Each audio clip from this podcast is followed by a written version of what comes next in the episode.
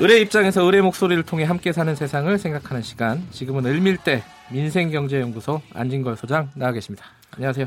네, 안녕하십니까. 안 소장님도 주식 하시나요? 아니요.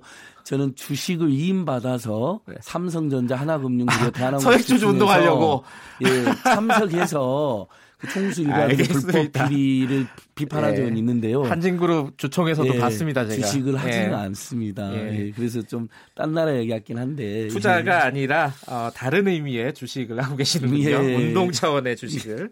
알겠습니다. 오늘 얘기할 거는 낙태죄가 헌법재판소에서 헌법 불합치 선고가 내려진 부분. 예. 이 부분 간단하게 좀 설명해 주세요. 아까 브리핑에서 다루긴 했는데. 오늘 최고의 뉴스가 낙태죄 폐지 위원 판결이죠. 어, 그리고 이제 한미 정상회담이 있을 텐데요. 네. 오늘 신문 제가 여러 개 보니까 헤드라인으로 다 나와 있더라고요. 60 경향신문 헤드라인이 66년 만에 낙태 재해 굴레를 봤다. 66년만. 예. 예. 지금 53년부터 처벌해 왔으니까요. 예. 자 정확하게는 헌법 불합치 판결이 났습니다. 네. 헌법 불합치란 이연이에요. 이연 판결 중에 하나인데 단순 이연 결정을 하면 오늘부터 결정 그 순간부터 효력이 없어지는 거예요. 그 법의 조항이. 예. 그러다 보면 예를 들면 일정하게 법의 공백으로 혼란이 있을 수 있으니까 예. 단순 이연이 아니라 어, 그 법의 무효에 따른 법의 공백이라서 혼란을 우려해서 국회에 시한을 주고 법을 개정해라고 하는 것입니다. 네. 그러니까 어, 2020년 말까지 개정해라고 이렇게 되어 있는 건데 음흠. 대표적인 아주 쉬운 예를 하나 들려드리면요. 일면 2009년도에 야간 집회를 금지하는 법률 조항이 있었습니다. 어, 있었죠. 네, 기억나요. 그때 제가 그걸로 기소가 돼서 재판을 받다가 아. 이혼법률 심판 제청을 해가지고 당시 박정희 판사께서 헌법재판소를 그걸 보냅니다. 이혼, 이혼법률 아. 아니냐라고 심판해달라고. 헌법재판소하고도 친하시군요. 예. 그래서 2009년 예. 9월 24일 날 이혼 판결이 내려집니다. 근데 예. 그중에 이혼 판결의 한 종류는 헌법 불합치 판결로 내려지는데 예. 당시에 9명의 재판관 중에 이혼이 5명이었고 헌법 불합치가 2명이었는데 이원이 다섯 명이어도 헌법 불합치가 되는 이유는 이원이 되려면 단순히 되려면 여섯 명이 찬성을 해야 됩니다. 아하. 그래서 다섯 한 명이 미달돼서 단순 이원이 아니라 어, 헌법 불합치가 됐는데 그때 뭐라고 주의보냐면 2010년 6월 말까지 개정을 해라고 합니다. 법을. 네. 야간에 집회를 무조건 못하게 하는 문제가 있으니까. 근데 그때 막 공방이 붙었거든요. 아마 시청자들께 기억나실 텐데 2010년 6월 말까지 법 개정이 안 됩니다. 네. 그래서 그때부터 효, 법의 효력이 완전 상실돼서 지금 우리 국민들이 저녁에 평화롭고 안전하게 집회를 음. 할수 있게 된 것처럼 2020년 말까지도 만약에 이 법 개정 합의가 안 되잖아요 국회에서 그럼 이제 단순 위원처럼 그때부터는 아예 낙태죄가 없어지는 것이죠. 음. 네. 알겠습니다. 헌법 불합치가 무슨 의미인지는 알겠는데요. 네. 이번 판결에 좀 사회적인 역사적인 맥락이 더 중요할 수도 있을 것 같아요. 매우 중요합니다. 예. 예. 여성 단체들뿐만 아니라 사실은 그동안 많은 인권 단체들이 어, 시민단체들이 반대 운동을 네. 해왔습니다. 네. 그러니까 결국은 임신은 어떻게 된 겁니까? 남녀가 같이 하게 돼 있잖아요. 근데 여성만 처벌했던 것입니다. 으흠. 그리고 보면 현실적으로 그동안 많은 남성들이 낙태를 강요하거나 종용하는 경우가 많지 않았습니까? 그런 경우들도 이번 헌법재판 판결에도 보면요. 네. 여성 임신 중절을 선택한 이유로는 현행법에는 인정이 안 돼 있는데 너무나 많은 다양한 광범위한 사회 경제적 사유가 있다. 학업이나 직장생활 사회 활동에 지장이 있을 것에 대한 우려, 소득이 충분히 않거나 불안정한 경우, 더 이상의 자녀를 감당할 여력이 되지 않는 경우, 네. 상대 남성이 출산을 반대하고 낙태를 종용하는 명시적으로 육아에 대한 책임을 거부하는 경우도 네. 이럴 때 여성들이 선택할 수 있는 여지가 많지가 않잖아요. 그래서 사실상 낙태로 내몬 경우도 굉장히 많은데 황당한 것은 그 레몬 사람은 처벌이 안 돼요. 여성만 처벌이 됐고 음. 그리고 그걸 도와준 의사들이 처벌이 됐다는 겁니다. 그래서 이번에 법 그 기사를 보시면 아마 시민들께서 헷갈릴 수가 있는데 이혼 조항이 두 개가 된 겁니다. 하나가 네. 자기 낙태죄, 하나가 동의 낙태죄입니다. 뭐냐면 하나는 269조는 낙태한 여성을 처벌하는 것이고요. 네. 210조는 의사나 한의사, 조산사, 의료인이 낙태에 관여할 때 음흠, 동의 낙태죄 이렇게 네. 이두 개가 다 헌법 불합치 판결 받았기 때문에 네. 이제 관련된 법 조항은 반드시 개정을 해야 되는 것이죠.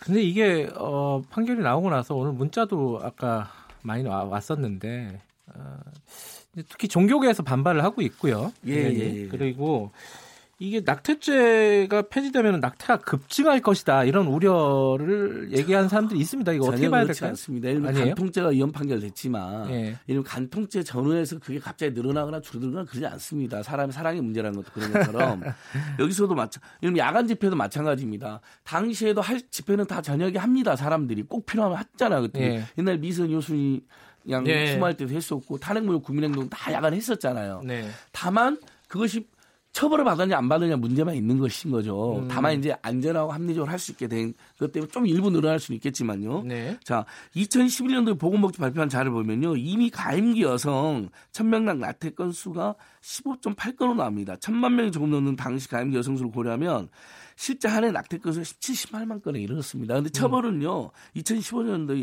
14건, 2025 사실상 사문화되어 있는 조항이었습니다. 음. 법조계, 의료계, 대, 법조계, 의료계, 그 다음에 인권 시민단체 대체적으로 이 법은 이미 사문화되어 있었고 네. 불필요한 조항이 많았습니다. 물론 어, 어느 시기까지 허용할 것인지에 대해서는 얼마든지 음. 논의가 있고 헌법재판소도 22주 안팎에 대한 고려를 지적해놨잖아요. 그건 또 논의를 해야 될 예, 상황이죠. 논의해야 될 예. 상황이고 예전에 야간 집회를 얼마나 허용할 것이냐, 전면 허용할 것이냐 하다가 아예 전면 허용으로 가닥을 잡은 것처럼 음흠. 그것도 이제 논의를 해야 될 상황인데 이미 사문화되어 있었다. 그리고 어, 사실 아이를 원하는 엄마 아빠나 또는 뭐 여성 요즘에 예를 들면 이제 싱글맘도 있을 잖아요. 솔로맘도 있을 수 있고 예를 들면 이분들이 원하면 낳는 겁니다. 근데 정말 어쩔 수 없이 낳지 않아야 된다는 판단하게 되는데 이번에 헌재 판결에 그것이 어떻게 나와 있냐면요. 네.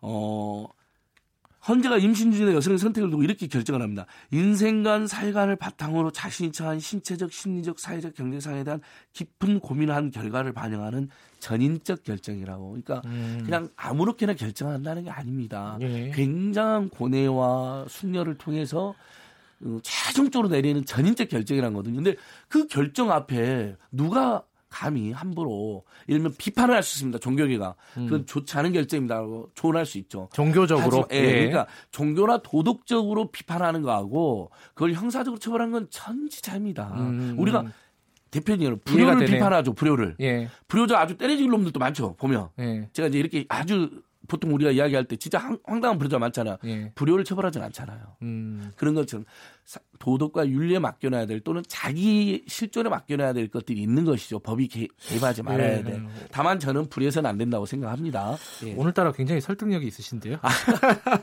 그러니까 제가 이게 이게 여성들만 여성들이 전형적인 민생 문제였습니다. 이것 때문에 너무 많은 여성들이 황당한. 이게 외국은 어때요?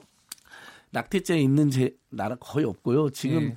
현재 다섯 개인가 여섯 개인가만 남아 있습니다. 음. 그 엄격한 카톨릭 국가인 아일랜, 아일랜드도 네. 낙태를 국민 투표를 통해서 폐지하지 음. 않았습니까? 그러니까 이제 종교계 종교적으로 안 된다라는 분들이 있을 수 있는데 예. 전 세계적인 추세는 거의 다 폐지해서 다섯 개인가 여섯 개인가 남아 있는 상황입니다. 아 그래요? 예, 세계적인 조류에도 우리가 좀 따라가는 느낌이 예. 있네요. 그래서 어, 뭐 최근에 보는 간, 간통죄도 그렇고 낙태죄도 그렇고 야간 집회 금지했던 조항도 이런 위헌 판결 받는 거 보니까요. 예. 헌법재판소의 기능이 굉장히 중요합니다. 예. 그래서 좋은 분들이 많이 가셔야 되는 게 맞는 거고요. 예. 그리고 어, 국민들의 어떤 자유나 인권이 세계적으로도 그렇고 음. 우리 헌법재판소가 사실 보수적인 곳이잖아요. 대법원도 그렇고 예. 체제를 수하는 기능을 하는 게 일정하게 기존의 전통화 체제를 수하는 기능을 대법원하고 헌법재판소가 음. 하고 있거든요. 예. 그럼에도 불구하고 계속해서 국민들의 의식이 발전하고 민주주의가 진척되고 인권이 진척되면서 야간 집회를 금지한 조항 이연이다.